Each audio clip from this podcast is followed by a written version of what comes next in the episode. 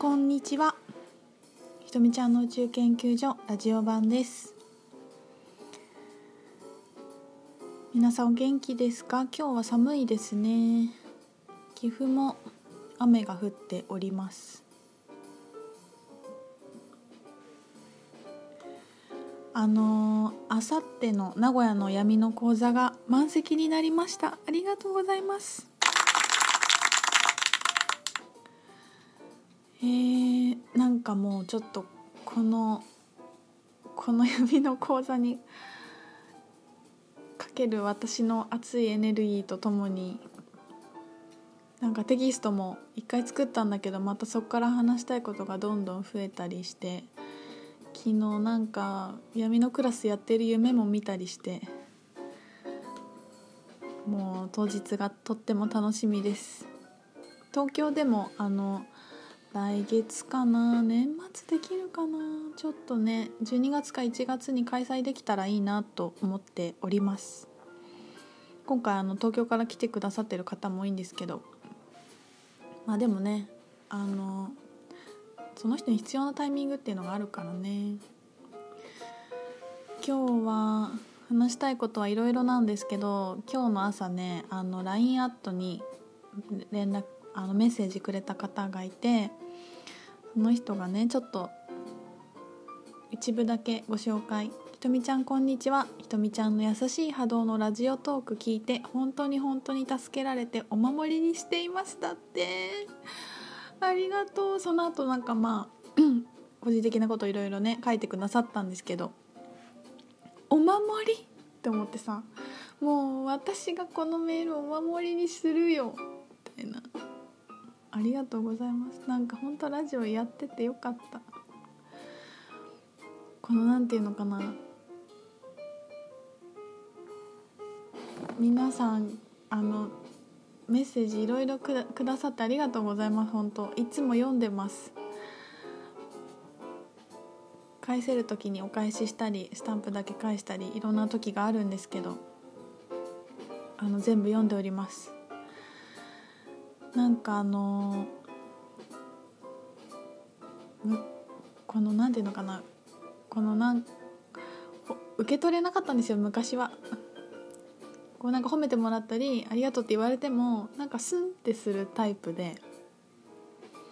それはね自分が自分のこと一番認めてないから受け取れないっていうのがあるんだけどね。このなんか普通に喜んでありがとうって思えるようになった自分も成長したなって思ったりします。はい。なんかそうね話したいことは2つあってね。1つはなんかいかに人は何にも見てないかっていう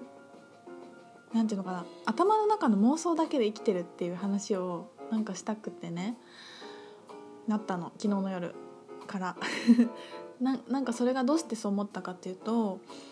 まあこの間私長野でリトリートに行ってた時の出来事なんだけどまあ、あることが行われている時にそれをねまあそのなんていうのかなあることが行われて周りの人もいるいるじゃない？その参加者の人が何人か。である人がすごい泣いてるってると思ったの。もうすごい体を揺らしてすごい泣いているように見えて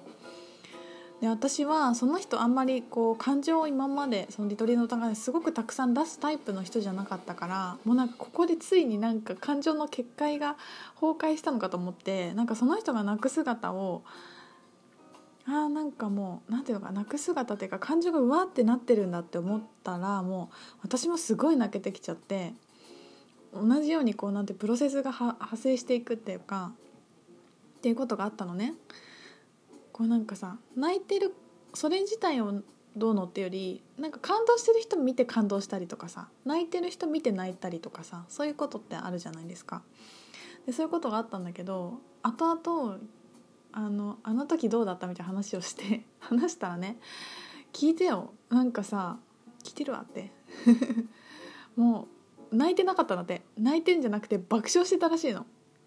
すごくない？これはなんか泣いてるたんじゃなくてもう笑いをこらえてんだけどこの単独ここで笑っちゃいけないって思ったらもう抑えきれなくてもう体が揺れるほどにもうずっと笑いをこらえてっていうかもう笑いが漏れてるみたいな状態だったらしいのよ。でもそれ聞いてさそっちかみたいなって思ってもうさなんかいかに人間っていい加減ないい加減だなって思ったの。その時なんかすごい。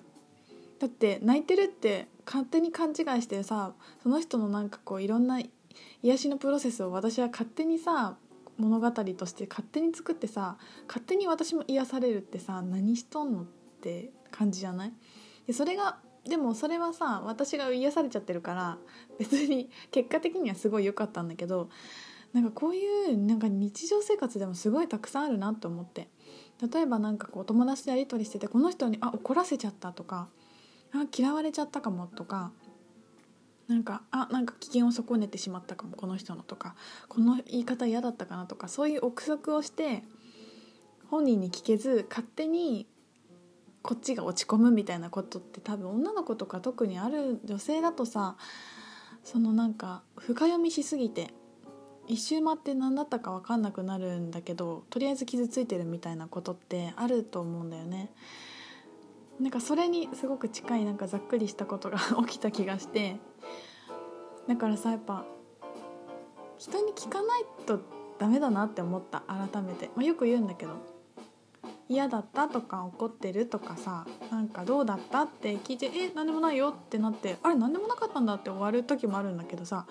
いやこの人はこう思ってるはずだって思ってそっから膨らませてなんか一人ドラマにはまっていってしまうっていうね。っていうのはなんかちょなんかあるあるだと思うんだよ。繊細な人であればあるほど。そうなんかそんなことがあってさ。でもねそれってなんか気づいなんていうのかな。それがどうしたら起きなかったかっていうのもすごくあって。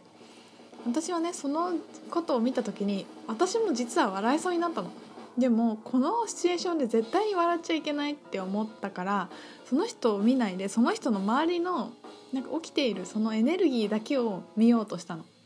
なんかね私の中で笑いがこみ上げてきたの。サンってねこうなんてシュンって何？この適切なカタカナは何だろう。なんかこう閉じたの。シャットダウンしたの。でこうちょっとなんか悲しみモードに入っていったっていうのが思い返すとあったんだよね。だからさ私が自分の気持ちに正直にここだここで笑っちゃいけないとかさなんかそういうのを気にせずにもうなんか笑っちゃってたらあの人も笑いをこらえたあの人もっと安心して笑えたかもしれないし場の空気ももしかしてもっと違う方向に変わってたかもしれないんだよね。そう。でも、ね、昔からあったな。笑っちゃいけない時に笑ってしまうやつ。あるよね。なんかですごい今でも覚え覚えてんだけどね。小学生の時に合唱コンクールがあって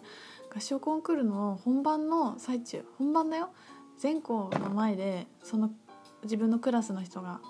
歌うわけよ。自分も入って。入ってる途中になんかみんなが一斉に同じ方向向いてこのなんか歌を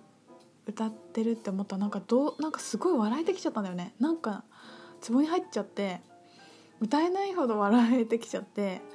もう一生懸命ダメだとひ笑っちゃダメだって思ってんだけど冷や汗かきまくってもうずっとニヤニヤしてたの。でももうなんかすごい疲れるんだよね。笑っちゃいけないの？怒られるのもさ疲れるよね。でさ終わった後にさ音楽の先生に呼び出されてすごい怒られたっていう一人だけ。っていうことがあった。変な子だね。ニヤニヤニヤニヤして。そんなことあったな。でもなんかそういうのの積み重ねで大事な時に笑っちゃうと笑っちゃわないようにっていうの結構ね何回もやってるからその反応もあるかもしんないよね。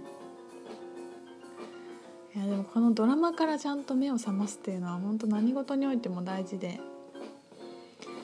これはあのパートナーシップの講座をねスタイルスタイルクリエーションの中でやろうと思ってるから話結構こういうの取り上げたいんだけど女性は特に被害者になるパターンがすごいあるし男の人は勝手に加害者になって俺が傷つけちゃったんだよねみたいな。で女の人はさこうなんかこんなひどいことされたの？みたいになるなんかそういうパターンあると思うんだよね。私は男の人のそのなんか加害者的になっちゃう癖みたいなそれってなんかヒーロー願望とすごくリンクしててそれがネガティブに未熟に現れてる方だと思うんだけどその自分のパワーがあるっていうことを自覚してるってことなんだよね要は。なんかなんかしてしまったっていうのは。私逆に女の人はいつも何かされてしまったって思うっていうのはさ自分の力を信じてないパターンでもあって。これ、結構面白い。私の中にも結構根深くなんか拗ねたらお母さんにあの見てもらえるとか泣いたらなんかなんていうのかな妹が悪いことにできるみたいな。例えば3姉妹だからさこうちっちゃい頃からそういうパターンとかいろいろあると思うんだよね。なんか私は結構すねがちな子だったんだけどそういうなんかなんていうのかなストレートに表現できないこととか